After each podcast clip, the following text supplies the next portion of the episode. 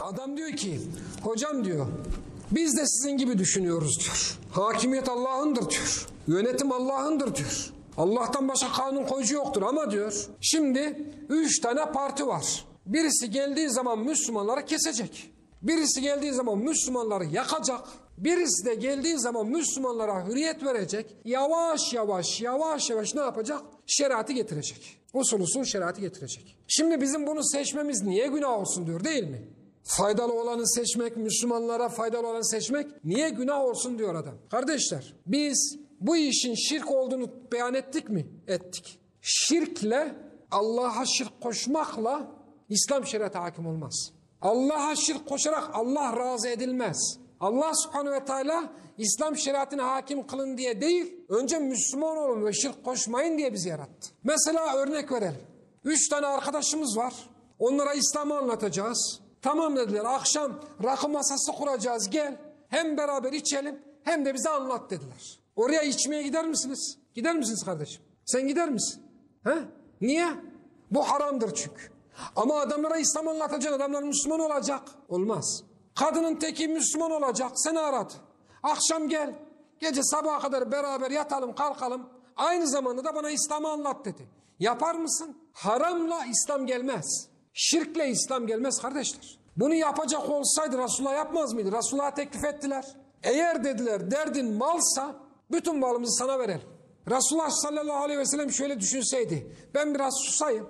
Onların isteklerini kabul etmiş gibi olayım. Onların bütün malını alayım. Zengin olunca da krallığımı ilan edeyim. Resulullah bunu düşünmedi. Dediler ki eğer istediğin liderlikse gel liderliği sana verelim. Bunların dilendiği liderliği Resulullah sallallahu aleyhi ve selleme altın tepside sundular.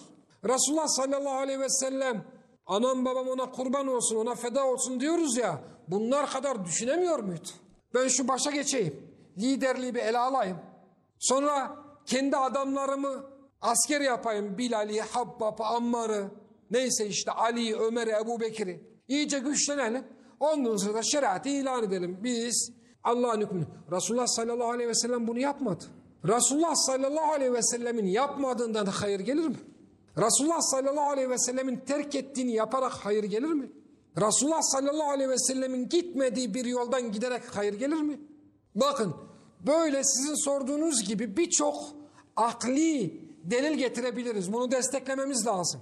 Kardeşler dikkat edin. Ben size konuşurken Allah'ın vahiyle konuştum. Ayetle konuştum. Hadisle konuşuyorum. Birileri akılla konuşuyorsa ayet ve hadisin karşısında aklın hiçbir fonksiyonu yoktur. Bundan dolayı daha çok şey söylenebilir bu sizin dediğiniz ama senin niyetin ne olursa olsun kötü ameller güzel niyetlerle güzelleşmez. Zemzem niyetine rakı içmek seni yine günahkar yapar. Kabe'ye gideceğim diye anıt kabire gidersen müşrik olursun. Niyetim Kabe'ye gitmek. Kalbimde Kabe'yi tavaf etmek var. Niyetim bu. Gittin anıt kabri tavaf ettin müşrik olursun.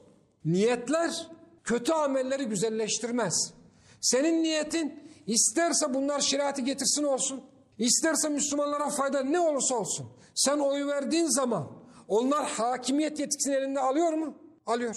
Zaten bunun için senden oy talep etmiyorlar mı? Verin bu kardeşinize oyu nasıl yönetilir göstereyim diyor.